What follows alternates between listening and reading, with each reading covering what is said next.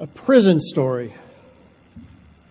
So after spending our Saturday evening shopping or partying or watching holiday TV and all of those funny and happy commercials, after listening to that awful Paul McCartney song for the 100th time, you know the one I'm talking about, Having a Wonderful Christmas Time. It was good the first two times I heard it, but the 2000th time, no. Well, we then come in here, we sing hymns in minor keys, and we read a prison story. John is imprisoned. His official charge, probably sedition, some kind of crime against the state for his preaching. And John is awaiting what surely is his imminent doom at the hands of Herod. And I don't mean to spoil it, but John does lose his head in the end in a senseless execution. Today we need to imagine John pacing about behind those prison bars. Our John, our wild man, not too used to being confined.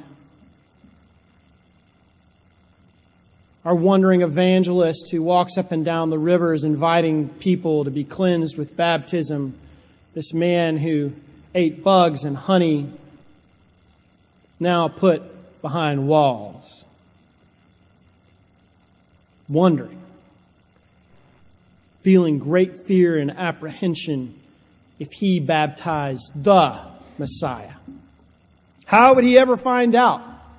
Now that he's behind bars, that this Jesus, this Yeshua, is the one. Is Jesus just another long line of charlatans all claiming the title of Messiah and Savior? Has John gotten himself thrown into prison for nothing? Baptizing folks and yelling loudly that the Savior of the world is not Caesar or whatever worldly power is in office right now, but is a nobody. Is a man named Jesus from the backwoods, from a little dirty town called Nazareth, an itinerant preacher. Are all John's efforts preparing the way of the Lord for naught?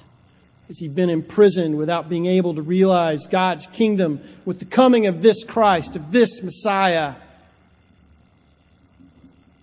Not a happy thought for John to be jailed. And see, today John reaches a breaking point behind bars. John had to know who this Jesus was. He had to know what exactly Jesus was going to do, because John was not going to be around to either prove or disprove his claims for messiahship. John was imprisoned, and John was unable to see the Christ. December makes us feel anxious and tired. December makes us feel imprisoned and unable to see the Christ, doesn't it?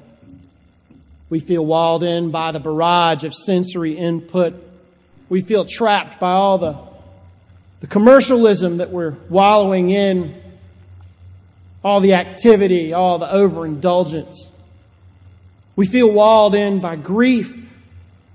Some of us, among us, have lost loved ones, or we've had relationships break up, or we face disease or hardship or great changes that we would rather not have faced in the last year. But it's December, so we are all walled in, trapped by the jolliness, by the funny commercials, by all this talk of joy and peace. But we too are pacing about on the inside, anxious and fearful. We too are held in prisons with walls made out of grief or sorrow or depression, and we cannot see the Christ. And if we're honest, in the middle of this imprisonment, we wonder to ourselves if this Jesus was who he really said he was. I can really relate to the jaded quality of John's question. Are you the one who is to come, or should we look for another? One gets the idea that John had met a few messiahs who didn't quite pan out. But I love Jesus' response. It's not theological. It's not even a particular good argument. He just tells John, disciples, just tell John what you're seeing happen here. Tell John I'm doing the things that the prophets foretold. You know, I'm not doing the acts of terrible recompense that we hear about in Isaiah. I don't have an army at my back coming to mete out violent justice and take over the world. Instead of coming with a sword in my hand, I come with healing hands. I come with kindness. I come with compassion. I come with justice. I come with love. In our captivity, then, we wonder what it looks like exactly when Jesus comes. And we need to look to what is restoring. We need to look to what is healing. We need to look to what is resurrecting and steadying for others. And most important, what is resurrecting and steadying for ourselves.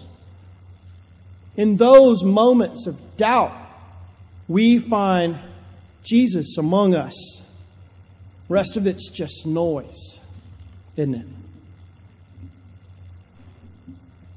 If Jesus was who He said He was, then He offers us compassion and healing and wholeness. You know, weekly in this very place, we are offered a chance to do something that in my old Baptist upbringing, I would have called inviting Jesus into your heart. Back when I was a boy, you would do that by walking down to the front of the church and talking to a man in a shiny suit and saying a little prayer. And that's all well and good. But here, we're able to walk down here. We're able to share in the body and blood of Christ. Whether or not we're feeling it, whether or not we feel free, we are taking Christ within ourselves. And Christ is doing His work within us. And this is not just any Christ. No, this is not a Christ that, if we're thinking in terms of John's world, we would have been proud of.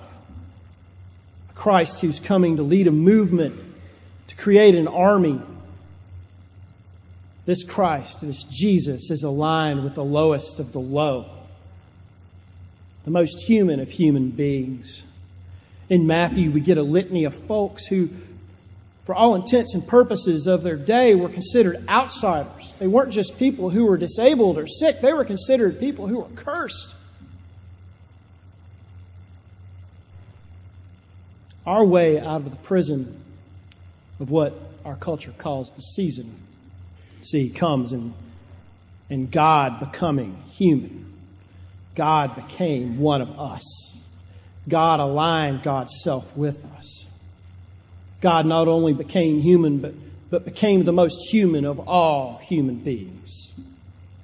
And then Jesus reminds John today, and He reminds us, that God came not for the powerful, but for the weak, not just for the joyous, but for the grief-stricken, not for the free, but for the imprisoned. Jesus came here for all of us, because God is a God. As a writer I like a lot, Rob Bell, says so often, God is a God who believed in us. So during Advent, let's take all those places and all those times in which we feel trapped, which we feel like we cannot see the Christ. Let's offer those times to God for the freedom only God offers. See, we have this impression, this horribly mistaken impression somehow, that in preparing Him room in our hearts, that we have to offer our best self to God, that we cannot offer our confined, anxious, sad selves to God, that we have to somehow make ourselves good enough for God, when the truth is there is nothing, absolutely nothing we can do to earn this salvation. Appropriately enough, it is a gift. So during the confinement that is December, we listen, we hope, we pray. We pour out our disappointments and our grief and our anxiety and our imprisonment to God and to one another. And we ask God, like John did, is this Jesus the one? In this question lies our salvation and our hope, but most of all, our freedom.